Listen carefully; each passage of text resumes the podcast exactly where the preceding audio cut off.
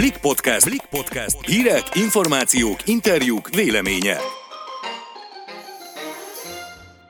Sziasztok! Ez itt a Blik podcastja december 16-án szerdán. Én Szabadfi Mónika vagyok. Én pedig Sillei Noémi. Mai adásunkban a Google legnépszerűbb keresési trendjéről beszélgetünk. Kiderül, mi érdekelt minket magyarokat leginkább 2020-ban. Bíró Pál, a Google Magyarországi vezetője elárul néhány kulisszatitkot arról, hogyan készülnek el ezek a, az előbb említett top 10-es listák, és mi a cél velük. Vágjunk is bele. Hát ebben az évben egymás után zajlottak az események, néha szerintem már olyan gyorsan, hogy el is lehetett volna veszíteni a fonalat, és el is veszhettünk volna mi magunk is ebben az információs rengetegben. Szerencsére Szerencsére azonban idén is nyugodtan támaszkodhattunk a Google keresőjére, ha valamiről többet meg szerettünk volna tudni. A Google pedig már egy listát is kiadott az idei legfelkapottabb kereséseinkről. Ennek a listának az élén a koronavírus áll, ami valljuk be, nem is annyira meglepő, hiszen az egész évünket ez a vírus határozta meg, illetve ha már itt tartunk a koronavírus térkép, a hatodik helyen szerepel a top 10-ben, és a magyar közlöny is igen előkelő helyet foglal el, a legfelkapottabbak között ugyanis a kilencedik helyen áll. Mondjuk én az utóbbin sem lepődtem meg, hiszen ugye a koronavírus kapcsán meghozott friss rendeletekről a többségünk szerintem ebből tájékozódott egész évben. Legfelkapottabb keresések szorosan összefüggnek azzal, hogy offline hogyan változik az életünk.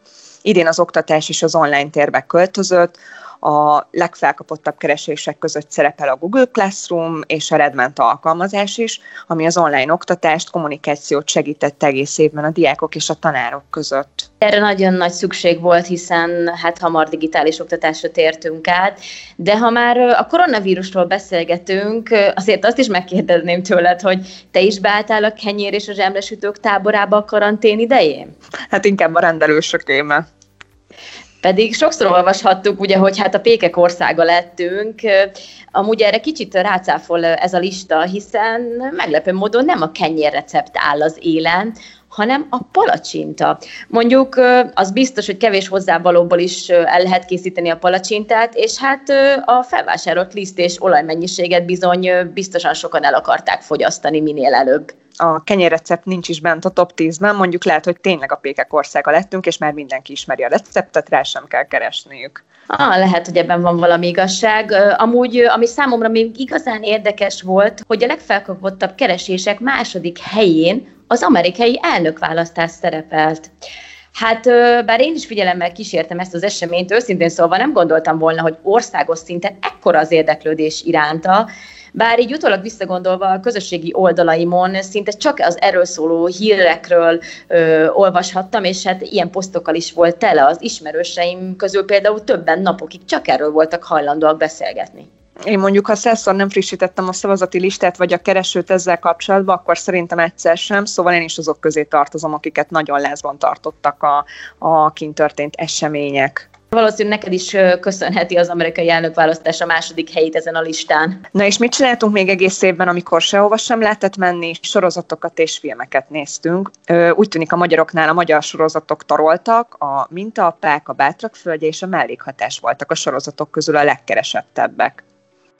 És hát bár az olimpia például nyáron elmaradt, azért így is voltak, főleg az év második felében sportesemények, amelyek közül nem meglepő, hogy a sorsdöntő Magyarország-Izland focimes tartotta leginkább lázban az embereket. De hogy pontosan hogyan is készült el ez a lista, amiből ezek az érdekességek kiderültek, és mi a Google célja vele, Hát többek között erről is beszélgettem Bíró Pállal, a Google Magyarországi vezetőjével. A Google idén is nyilvánosságra hozta a legnépszerűbb keresési trendjeit. A listákból kiderül, hogy mi érdekelte a világot és a magyar internetezőket 2020-ban. A top 10-es listák több mint 70 ország legnépszerűbb témáit fedik le, többek között a popkultúra, sport, zene, politika és hírek terén. Hogyan készülnek el ezek a listák? Miért készítik el minden évben? Mi a cél velük? Ugye a 2020-as Year in Search összeállításakor nagyon sok több milliárd keresési lekérdezést összesítettünk, és, és vettünk figyelembe. És igazából ennek az egésznek a célja, hogy, hogy tükrözze az idők szellemét, és arra törekszünk, hogy megragadjuk ezt a, ezt a szellemet az év új és nagyon izgalmas keresési kifejezéseink keresztül, és azt próbáljuk megmutatni, hogy a legtöbbet keresett kifejezések azok ugye nagyon sokszor tartalmaznak webhelyneveket, vagy olyan általános kifejezéseket, mint például konkrét példát mondjuk, mondjuk időjárás, ugye azok nem jó indikátorok arra, hogy, hogy mit, mik voltak az aktuálisan rendelő, tehát hogy nagyon felkapott keresések, és ezért próbáljunk mindig egy ilyen listát összeállítani. Elmagyaráznád, hogy pontosan mit is jelent, hogy a legfelkapottabb? Ez a year in search, ez tulajdonképpen úgy lehetne a legegyszerűbben megfogalmazni, hogy az év trendjeit vizsgálja. Tehát, hogy ellentétben sok más listával, amelyek mindig a legnépszerűbb kifejezéseket vizsgálják. Nálunk e, ezen lista összeállításakor nem ez a cél, és teljesen más módszertant használunk. Ez a módszertani különbség azt jelenti, hogy a listáink valóban a növekedést mutatják, tehát, hogy itt azt nézzük, hogy egy kifejezés iránti keresési érdeklődés, mennyire lőtt ki 2020-ban az előző évhez képest. Tehát 2020-ban nagyon magas növekedés mutató keresési kifejezéseket és ezáltal témákat próbáljuk bemutatni. Úgyhogy így ezek a kifejezések valószínűleg nagyon különböznek mondjuk a legnépszerűbb kifejezések listájától, amik jobban beágyazott kifejezéseket tartalmaznak. Tehát még egyszer, ezek a legfelkapottabb keresési kifejezéseket mutatják ezek a listák, amiket minden évben kiadunk. Azon talán senki sem lepődik meg, hogy idén a legfelkapottabb a koronavírus lett. Számodra mi volt a legérdekesebb a listában? koronavírus természetesen a legnépszerűbb kereső szó volt világszerte, ugye nem csak itthon. Kiemelt helyen szerepeltek itthon a, az online oktatás segítő applikációk. Szerintem ez, ez nagyon-nagyon fontos, és, és valahol jó dolog is, hogy ebben a helyzetben ilyen sokan kerestek megoldást arra, hogy hogyan lehet az oktatást a digitális térben minden inkább segíteni. Ugye a Google Classroom a harmadik helyen, míg a rendben a nyolcadik helyen e, szerepelt. Érdekesség még, hogy kerestük folyamatosan a kapcsolódást egymás segítésének különböző módját, hogyan és miként tudjuk támogatni azokat, akik például az egészségügyben dolgozók, hogyan tudunk esetleg az ő munkájukon segíteni. És akkor, hogyha még otthon is kellett marad, maradnunk, ugye azt látjuk ebből a listából, hogy kerestük annak a módját, hogy hogyan, hogyan lépjünk kapcsolatba egymással, hogyan támogassuk, vagy hogyan tudjuk minél jobban megérteni a másikat.